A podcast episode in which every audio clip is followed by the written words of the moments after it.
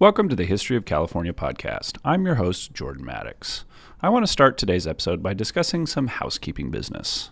Early this year, I made a pact with you, my listeners, and myself, to be honest, to provide more consistency in the frequency and time in which I post new episodes. For the most part, I've lived up to these aspirations, while periodically life has happened and I've had to delay my posting schedule. I appreciate everyone's understanding when these situations have come up. I missed last week, so this week I will be posting two episodes one today, which is an interview with the wonderful Dr. Kim Bancroft, and one on Wednesday, which continues our series on politics in California. Let's get to today's episode. Kim Bancroft earned a BA in English from Stanford, an MA in English, and a teaching credential from San Francisco State University, and a doctorate in education from UC Berkeley. She has taught at high schools and community colleges in the Bay Area and at the University of Mexico, as well as Sacramento State. In 2014, Kim edited the 1890 autobiography of her great great grandfather, Hubert Howe Bancroft, founder of the Bancroft Library at UC Berkeley. Her edited version was published by Heyday Books, titled Literary Industries Chasing the Vanishing West. She also wrote a biography of the founder of Heyday Books called The Heyday of Malcolm Margolin The Damn Good Times of a Fiercely Independent Publisher. Her new book, which is the subject of this podcast, is called Writing Themselves into History Emily and Matilda Bancroft in Journals and Letters, which covers the literary lives of the two wives of H. H. Bancroft. Please enjoy our conversation.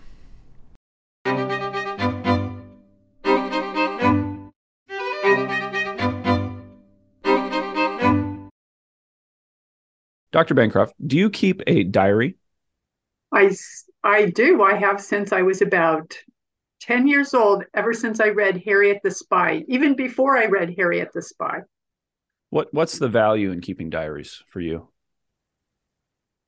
For one thing, it's about getting to un, unburden myself. I think a lot of it over the years has been the place where I go, where I feel like someone is listening to me, especially when I was growing up in a loud, dysfunctional family with three obnoxious brothers, whom I love dearly now, but it's always been been that place. And also a place to work out what am i doing with my life and what's just happened in this relationship and where am i going with the class that i'm teaching or with this book i'm writing? So it's always been a, a place for thinking things through yeah. And I'm asking these for specific reasons because we're going to talk a lot about history and family's history and genealogy and thinking about your own history, but also creating historical records. And I, you know, we have a proliferation of information, but so, so much of it is outward facing, it's performative, whereas diaries oftentimes are safe places for vulnerability. And I often wonder about this as we uh, are going to talk about some of your ancestors' diaries, if some of the performative nature of the way we write about ourselves is going to make our era so opaque to future generations of historians looking at it that I wonder if there will actually be, ironically, a dearth of information, authentic information about people's, you know, inner selves. Do you think that that's the case? That's a really great question. I'm not sure because I think that a lot of what people do on social media, and I don't follow a lot of social media, is to try to unburden themselves and make who they are known to the world because they may feel super isolated, whether it's as a gay person or a trans person or somebody living isolated in a rural place where nobody speaks their language. So I do think that those kinds of social media that serve as a self revelation are are valuable or could be valuable. I don't know how much people are writing down those things the way we used to, and I certainly would be a little nervous about people seeing what I've written in my diaries because it is so personal and it's not meant to be seen.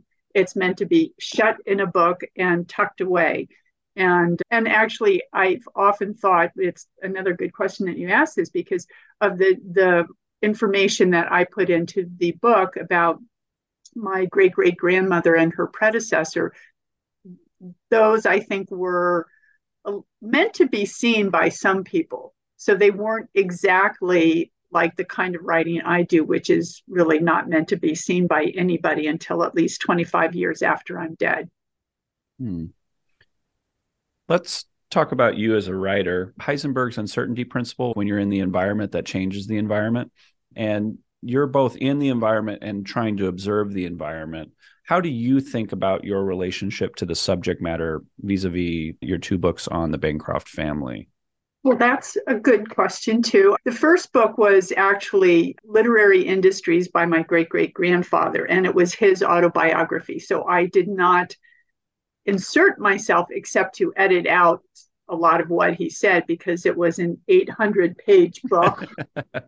well, that's still and, making choices, right? That's making well, choices about making inclusion. choices. Yes, and so the choices I made were reflective of my modern sensibilities. He wrote those 800 pages, assuming that people had time to read that much, and they did back in the day when there wasn't television and radio and all the other entertainments that we have.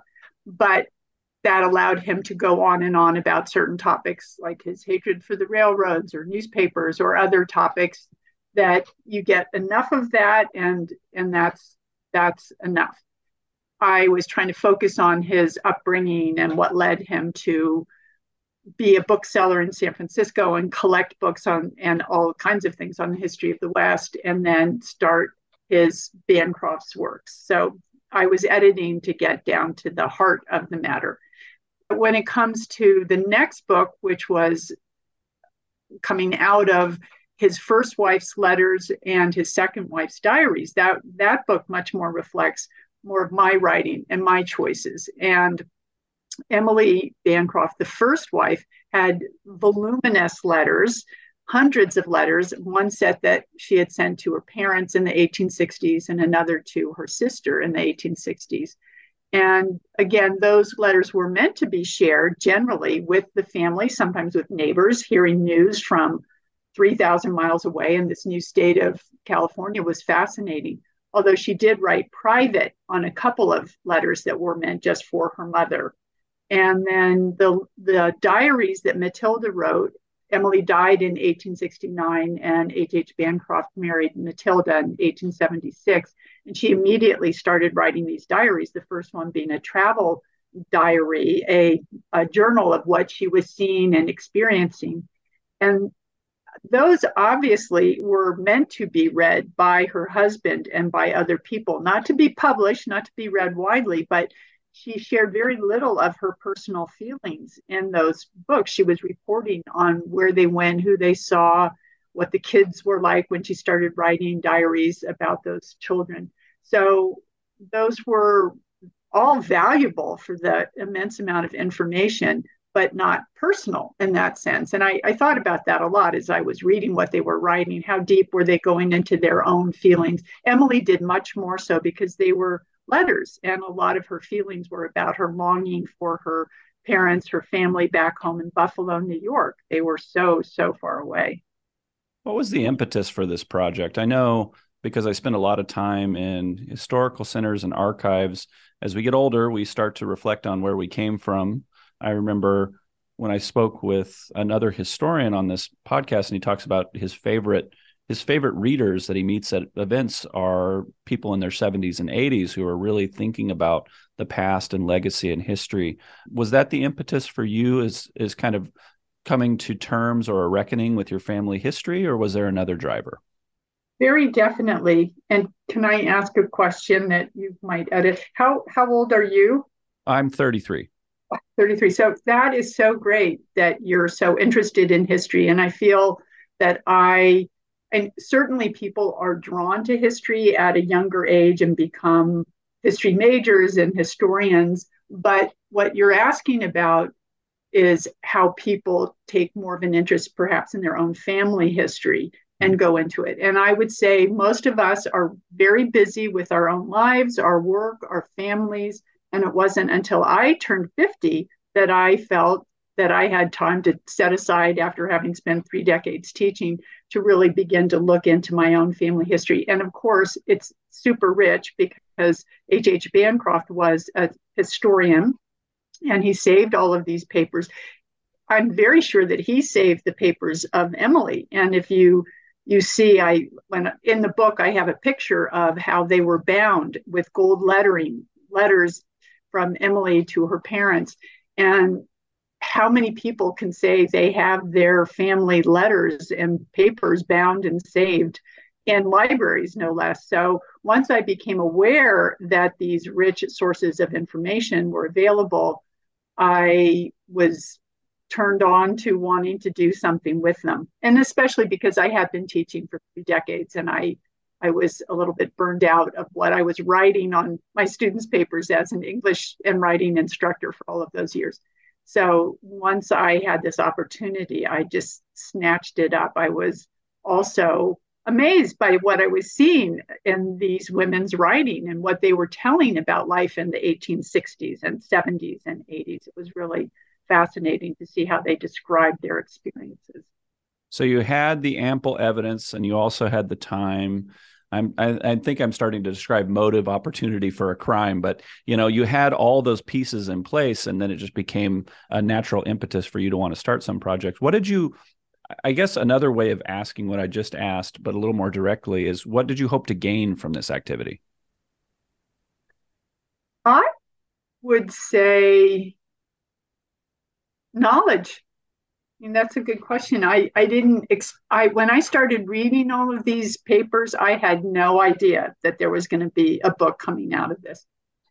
And actually, an, another motive spring for this was the the impetus was Theresa Salazar at the Bancroft Library, who was the curator of Western Americana. And I love how she kicked me into gear with this. They had just finished a renovation in 2008 of the library, and she had Matilda Bancroft's 1876 diary open under a protective glass case in one of the rooms. And she was standing there and she saw me. I'd been to the Bancroft Library, but I hadn't hung out there very much at all. And she said, Kim, you have to come in here and read your great great grandmother's writing. She was a writer in her own right. And Theresa was very serious and a little chastising. And so that actually formed how I thought about Matilda as a writer.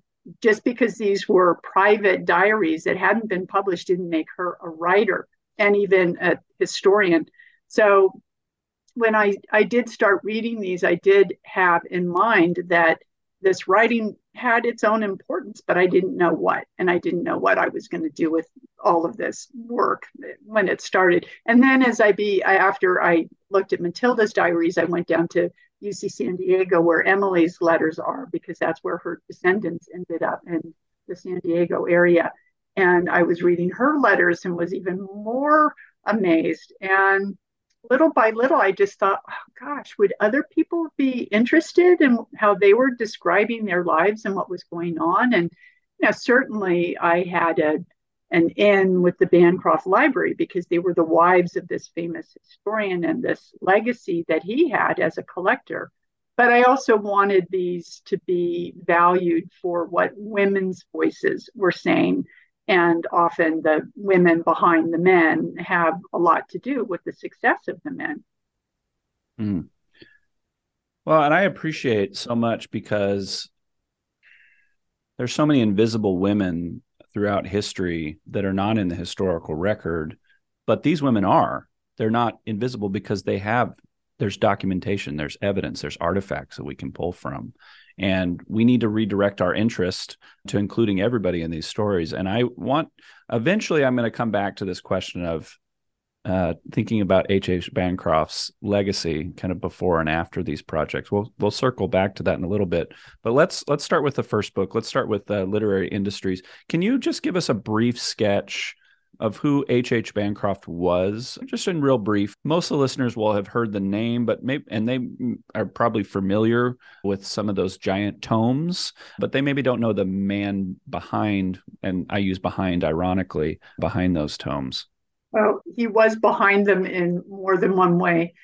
He came from Granville, Ohio, of Puritan upbringing. His family had had meaning they had come from Puritan, Massachusetts, migrated to the West in in Ohio, poor farming family. So he did not have a chance to go to high school or college and instead went to Buffalo, where his sister had moved with her husband, who was a bookseller. So that's how H.H. got involved in the bookselling business. And then in 1852, just a couple of years after the gold rush had really taken off, he was asked by his brother in law to bring crates of books to California to sell.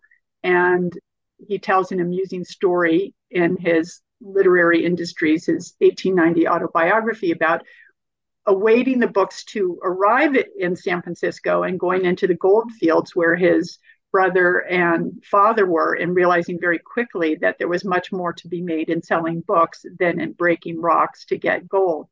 So he was very enterprising, very ambitious. He became an excellent bookseller and opened his store in San Francisco and eventually made some good money doing that. In 1859, he went back to Buffalo to restock his supply and met Emily Ketchum, asked her to marry him, and she came back across the country, which people should realize to travel across the country in 1859, unless you wanted to take months in a wagon coming across by land, meant taking six weeks to go down one coast by a steamer to the Isthmus of Panama, across, and then up the next coast. So she was adventurous. They lived there in San Francisco and traveled quite a bit, and he was continuing to build his enterprises that was not now just selling books, but selling stationery, a printing shop, publishing. And then Emily died in 1869, which crushed H.H. very much. He wrote about that as well but he continued to grow his his industries, his literary industries. And by then he had started collecting everything he could find on the history of the West. He became obsessed with the fact that this was now a new country with things developing all over the coast, the, the whole Pacific coast. So he had maps and pamphlets and oral histories, government documents, all kinds of things. And that's what actually became his library that eventually, I think, became his greatest legacy there. Yeah. And so in that sense, he's often referred to as a historian, but maybe a more accurate term would be a, a, really a developer of one of the great archives of the 19th century. I, I think of that library as his greatest legacy. Now, he did do quite a bit of writing too. And then by the mid 1870s, he decided, well, what am I going to do with these now 6,000 items that I have that quickly grew to 16,000 items, he decided that he wanted to write a history of the Pacific West. And he first thought about doing that in encyclopedia form and then landed on the, the idea of focusing on each state and certain regions.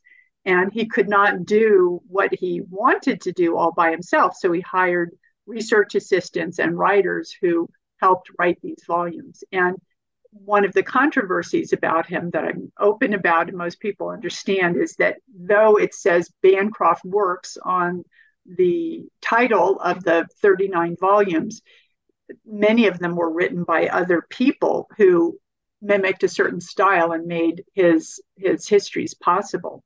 Hmm.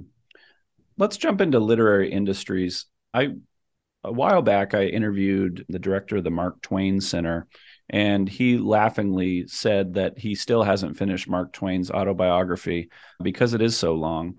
What was it like to actually read the full scope of literary industries? It was fun. I think he is a very good writer, and I think he actually wrote most of literary industries himself. He had to, it was his autobiography, and his wife Matilda did help edit.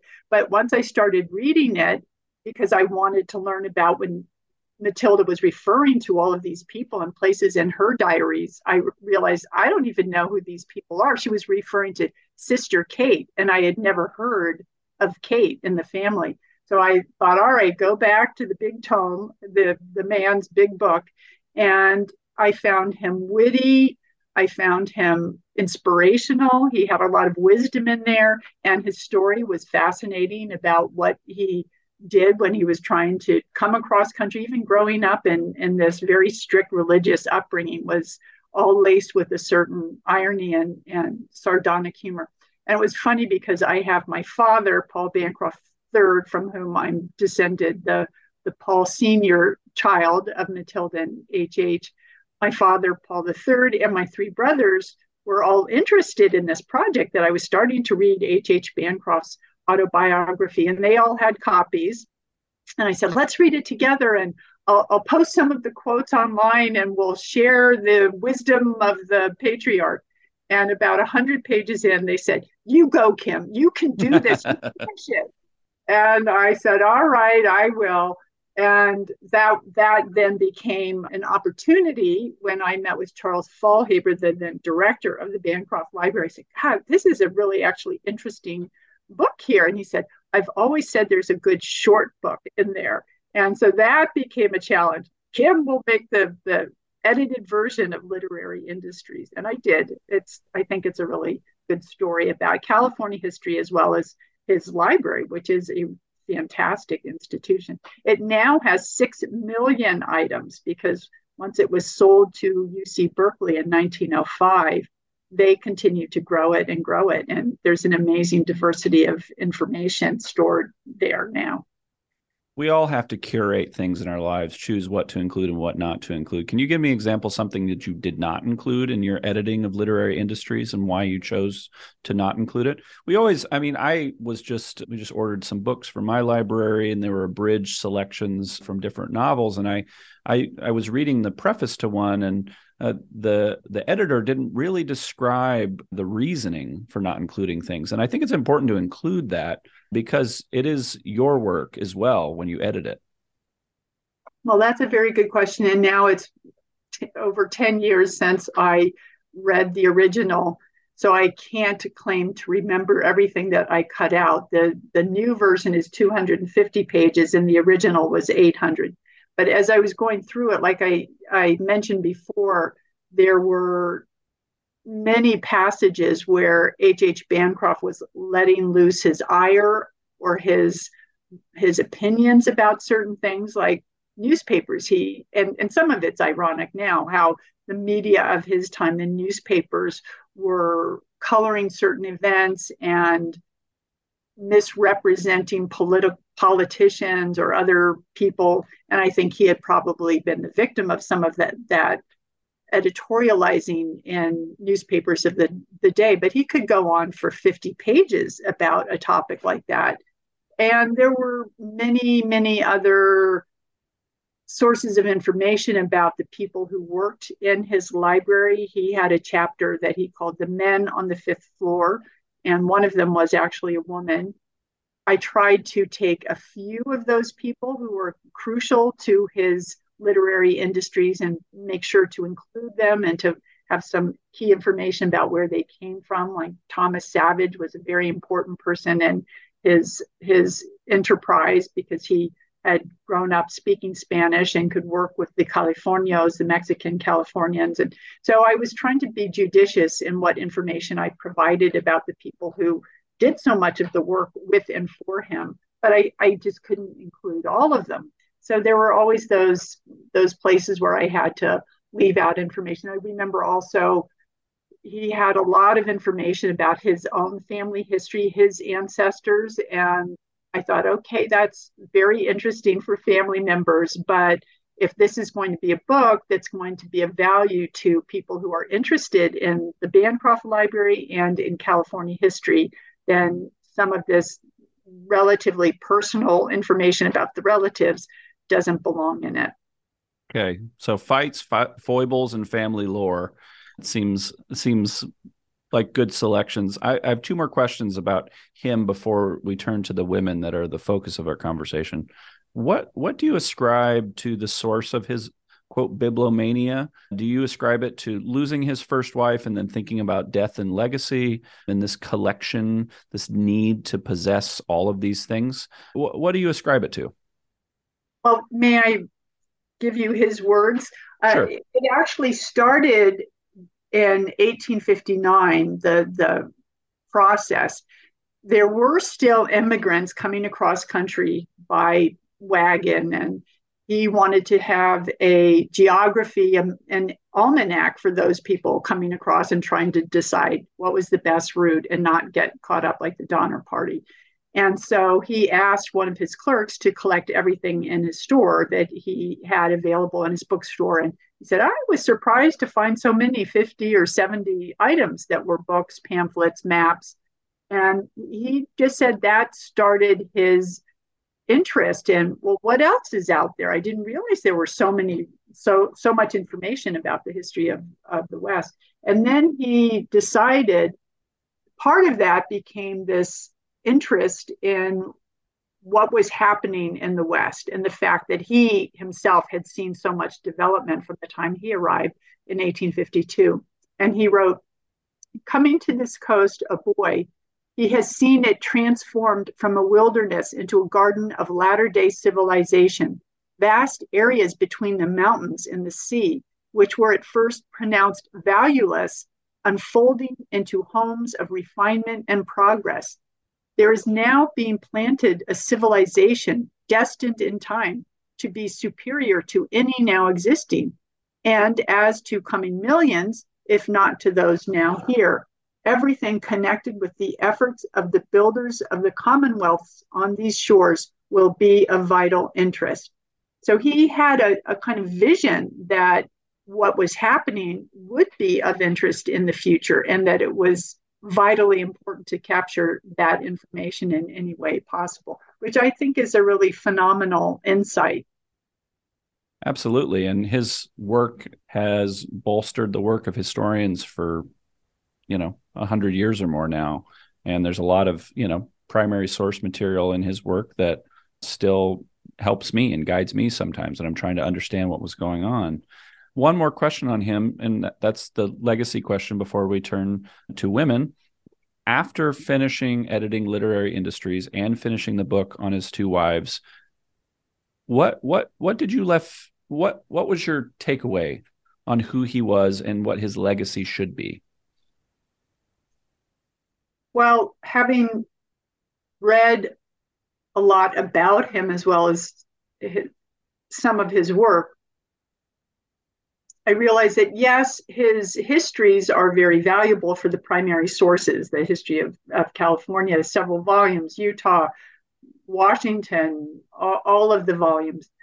But also, what really ends up being most important is his library because he, he collected so much material that from the history of Mexico before the Spaniards and the native languages and you know so many things that are really important for resources for people to go to. So i think that that that's important. And i will say that in subsequent years having read some other materials he he definitely had a white supremacist view that was typical of his time. I mean even in that passage i just read he talked about this these uh, this area being civilized and that there the idea that there was nothing there before because the Indians were not seen as using that land in valuable ways. And and even the Mexicans were not seen by the white colonizers from the from the east as using the resources available in California. So I, I think in some respects it's important to look at that part of his legacy with some suspicion because I don't think he was right from our perspective today and how he valued native peoples and Mexicans and and subsequent immigrants to this land. Okay. We're going to pivot now to the women behind his writing and hopefully put them in front of it. So let's start with some brief sketches of who these two women were, starting with Emily and then Matilda, and then we'll get into some of the questions that I have. Okay. Emily Ketchum lived in Buffalo and had grown up with a merchant father, had been able to go to a boarding school, Miss, Miss Porter's in Farmington, which says something about her level of education. Girls were not expected to go beyond college, but many female educators of the day, including Miss Porter, really wanted their young ladies to be scholars, as she called them. So Emily came with some education. She married HH when she was 25, and that was already old to get married back in, in the day in 1859, and came to California. She longed for her family, and that's one theme repeated in her letters and wanted them to understand what her life was like in California. She had one baby, Kate, in 1860. And after that, she was not able to have any more children. There's evidence in her letters that she probably had a second baby in 1862 that died. And she writes in 1864 from San Francisco about another baby girl that was born alive and died two hours later. And the, the letters about her mournful coping with the death of her, her infant is very powerful. It turns out that she probably had kidney disease and probably had diabetes. I was following the forensic trail in her letters to figure that out and actually asked an endocrinologist if if it looked like that was true. And she ended up in her last year of letters talking about wasting away and great fatigue, uh, lack of eyesight, which points to retinopathy, often associated with diabetes. And so she died. She was not supposed to have any more babies, as she was told in 1864, but she was pregnant again in the fall of 1869 and had written to her parents and said, Well, I'm supposed to give birth and or actually she called it be sick in February of 1870, and she died in December of 1869. So she left behind the one daughter, Kate, and a very bereaved husband. And then Matilda enters the scene how soon after? Not for another seven years. And H.H. wrote about why he did not want to be married for the, below those many years and one thing that was always, I, you know, his sense of his sense of humor. He wrote about how he felt. Somebody apparently had said to him that, you know, all this time you could be making some some one person happy. I replied, all this time I might be making two persons miserable. So mm-hmm. he he had a very definite sense of what he wanted in a wife. He was at that time in 1876 very engaged with writing the first of his Ban- Bancroft's works, which were about the history of the native races. And so he had taken one of them back east and was trying to get academic approval by people who were in some of the eastern colleges. And I believe that's where he met Matilda in New Haven. And she also came from a merchant family. She was 27 when she married him. And she clearly was very engaged, as we can tell from her diaries, in the intellectual work of their travels, of his trying to find out about people who had been part of California history. I don't know that much else about her early life, except that she threw herself into being his helpmate in all of his work. Hmm. So, how would you contrast them? It seems like they hmm. were part of different periods of time in his life and married them for different reasons. What, what, in what ways are they different from each other? Very much so. And that's a good perception, which I learned in the process of working on this, that they were really married to two different men.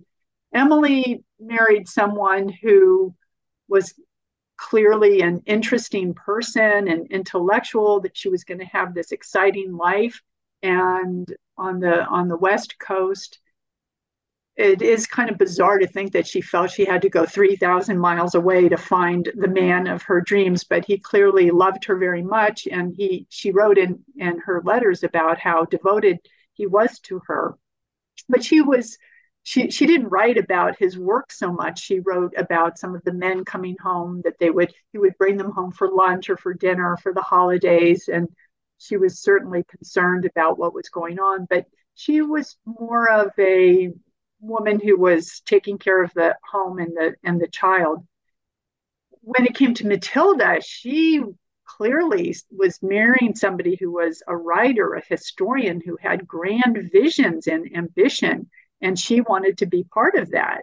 And so he wanted clearly too to have a wife who was not going to, as he said, sit around on the porches and be concerned with fashion and foppery, but a wife who could help him in his work and not not distract him from what he felt was this stage upon which he had arrived and had this important function in the world. And she wanted to be part of that.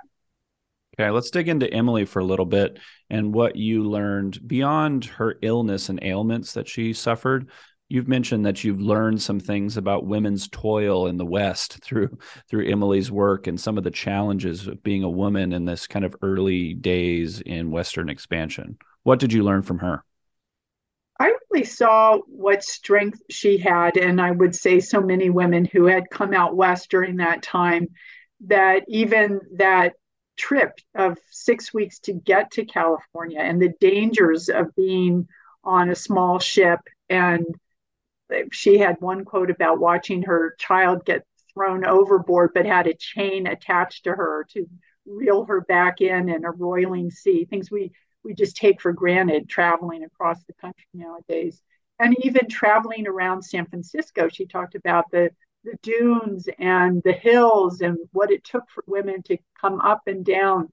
Women were expected to create such a wonderful home environment, and there weren't necessarily a lot of hotels at the time, for example. So she said any any relatives who are living further away from the city were expected to put up the, the family coming into the city and take care of them the the work of going out shopping, of of cooking, the the kinds of things we take for granted that you know there were no propane and gas electric stoves at that time.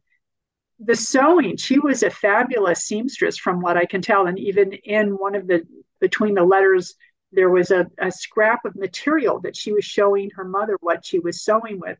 And so until the eight, mid 1860s, she was sewing all by hand and creating these dresses. And she talked about what she was sewing for her daughter and for Hubert, making pantaloons. The work that went into simply just cleaning up around the house when they lived where there were no asphalt driveways there or roads. And the she loved to garden too when she could.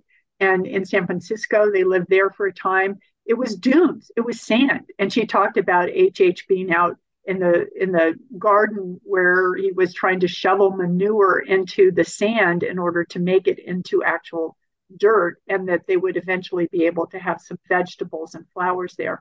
So things that we still like to do today garden would be four times as hard as it was then. And you'd bring things by wagon. You know even getting to church he was a, a religious person but getting to church from one of the high dune areas of San Francisco downtown by wagon was difficult under many circumstances. And she wrote home about having to miss out on going to church. So, so things that, again, transportation, cooking, sewing, shopping, visiting, everything was much more challenging. Yeah, and there were some interesting things related to concepts of intersectionality with the way she viewed women of other races. Can you talk about that kind of complicated world of different power dynamics between different ethnic groups within the world of women? Definitely. And that was something that I really wanted to bring to this book more modern sensibility and my own social justice sensibility and looking at how Emily and Matilda and HH would talk about the other.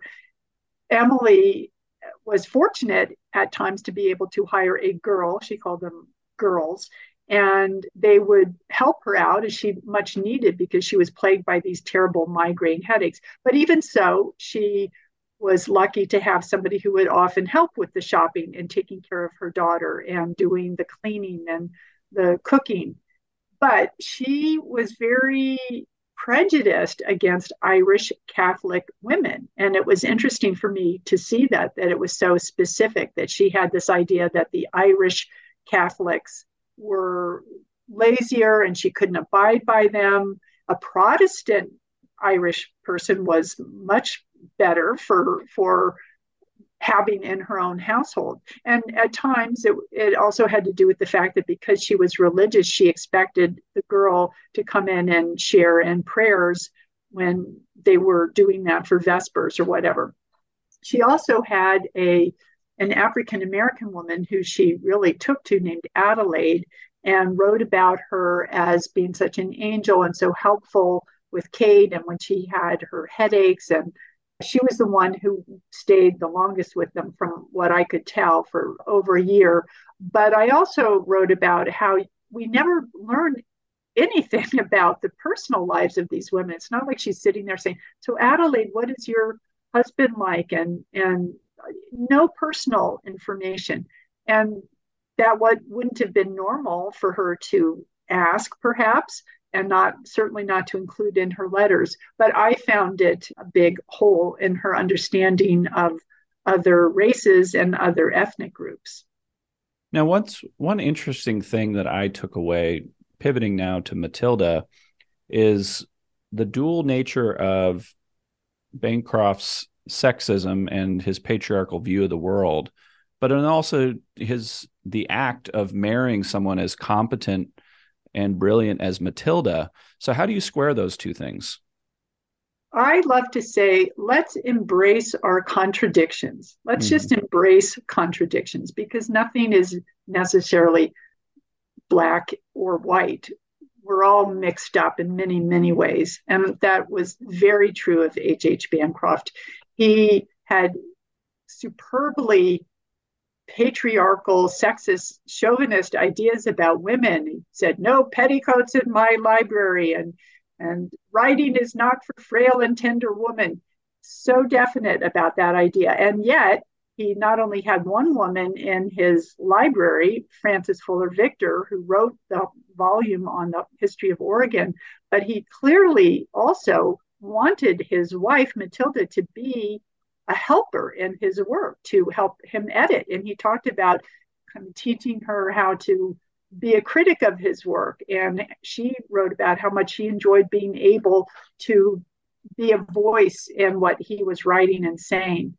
And he did not believe that girls needed to go to college, whereas his three sons all got to go to Harvard, which was spectacular in those days. It still is, but even more so in those days yet he assumed that women needed to have some income and he was going to provide an annuity for his daughters but he also assumed their husbands were going to be the ones who would take care of them so he, he was full of those contradictions and matilda seemed to maneuver between what she felt like she could do and couldn't do uh, as well as possible mm.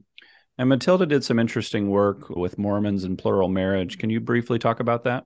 Yes, it was one of the fantastic things that she accomplished. She had come to love doing oral histories and had an opportunity to do one in the Northwest in 1878 when she was traveling there with her husband.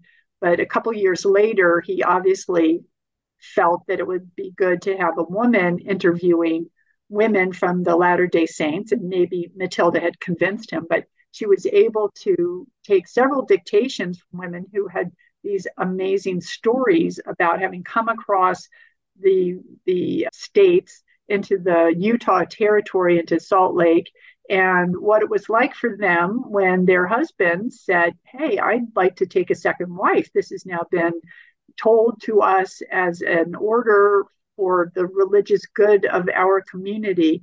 And the women that Matilda was able to interview talked very honestly about how painful that was, but also how they were able to reconcile that according to their faith.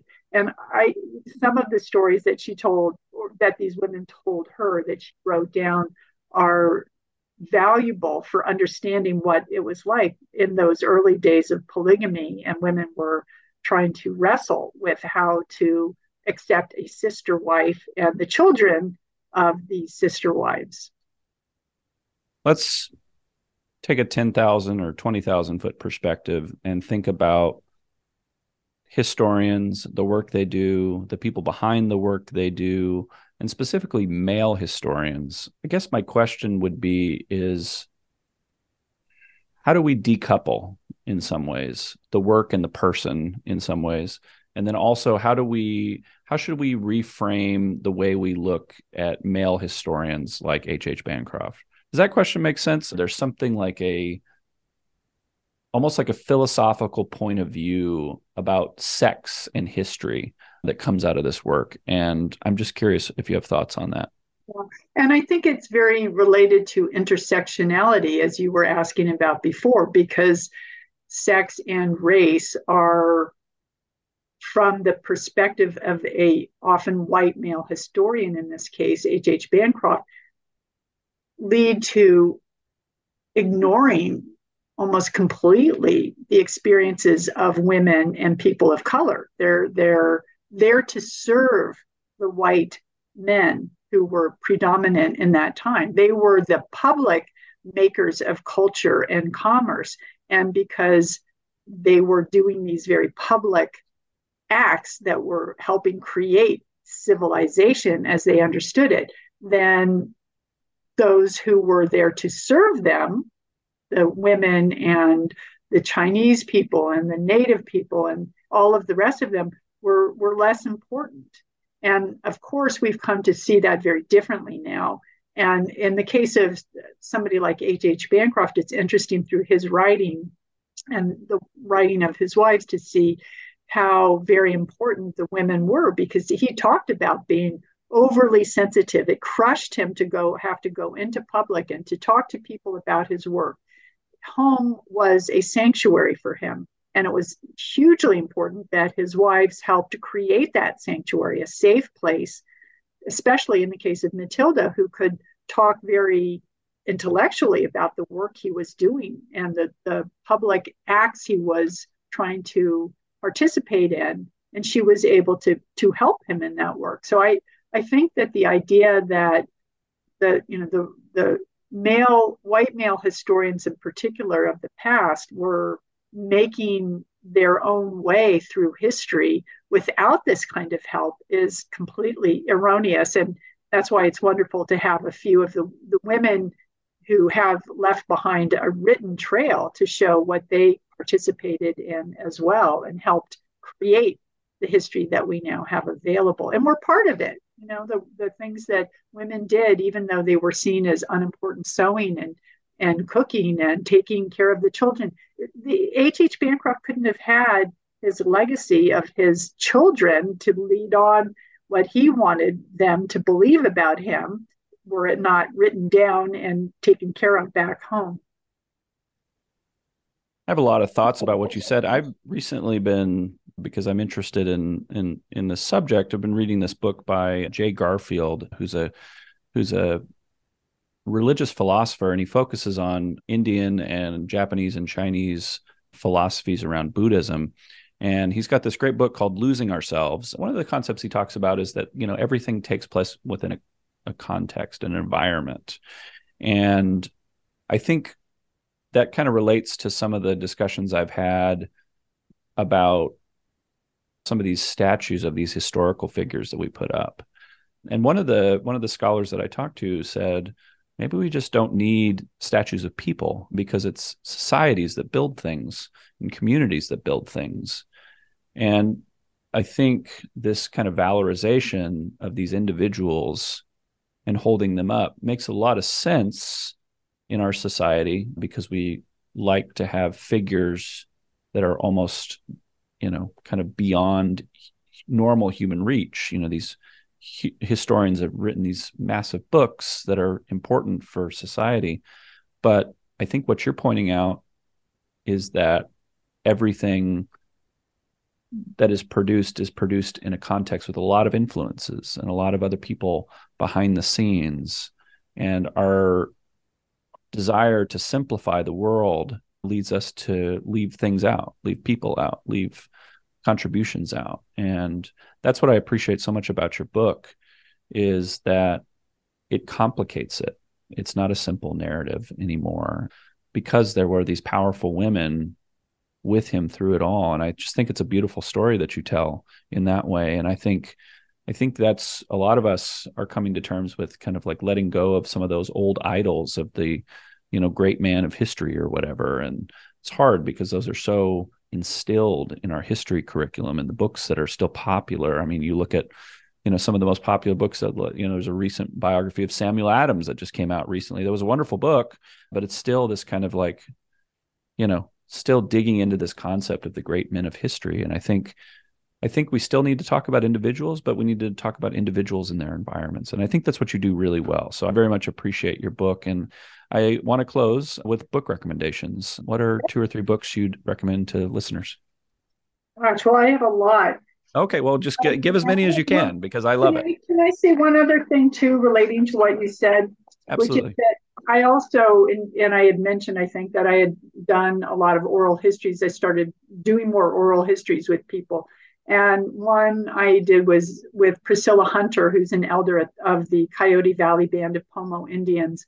And one of the things she said that was really interesting about learning about her ancestors' history and, and how we value what people contribute to our society. Now, I, I, looked at one of the books on my list is James Rawls' California Indians, The Changing Image, because I learned a lot about Native Americans from that, about how they were seen and how wrongly whites who came here saw them. And part of what they did wrong was to say, well, they didn't have civilization, they didn't weren't producing anything.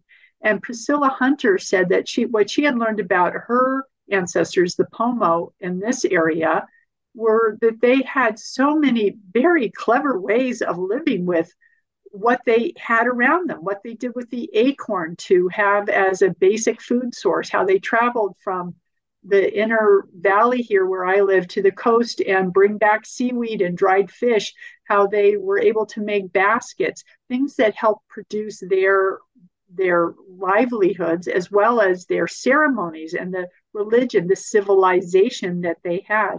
And so it's been important, I think, another way of trying to rescue some of those voices from the past to be able to understand the complexity of how people live that were completely ignored in past times. So I recommend James Rawls' California Indians. I was also very impressed by American Genocide, United States and the California Indian Catastrophe by Benjamin Madley, which really went into the horrors and the primary sources that showed the horrors of the attempt to exterminate Indians. Towers of Gold, how one Jewish immigrant named Isaiah Hellman created California by Frances Dinkelspiel is an amazing biography. And again, a great man, but also she's an excellent historian in terms of bringing the context of the richness of what, what LA was like, Los Angeles in 1852 when Isaiah Hellman arrived, and what it was like to live through the earthquake in 1906. And another book that really impressed me was No Turning Back The History of Feminism and the Future of Women by Estelle Freedman, because she really helps put into context some of these issues about how women have been seen historically and how we need to change the lens to be able to appreciate them in, in different ways. Well, my final question is what's what's next for you? What's the next project you're working on? That's a good question. I am going to continue trying to do oral histories with people and help them write their stories in their books, especially those who think, well, I don't really have a story to tell. And then when you hear about what they've done with their lives, it's quite amazing, which I would say is true for you too. I really appreciate what you're doing with your podcast and all of the activism that you're doing as a teacher and a community leader. I think those are exactly what we were talking about the kinds of things that people take for granted. Oh, well, he's out there, you know, doing X, Y, and Z. But that's that's what the fabric of our communities really need, and especially young people. I say that as somebody who was doing all kinds of crazy activities as a history, as an English teacher in a high school. And those kinds of efforts to uphold the community are really, really valuable. So, more power to you, and may you get to keep telling your story as well. Well, thank you for the kind words, and thank you for doing this interview. You're so welcome. Thank you. Thanks for listening, everyone. As always, you can support this podcast by leaving us a rating and review or by making a financial contribution at our Patreon page, which is www.patreon.com slash history of California. We'll see you in our next episode.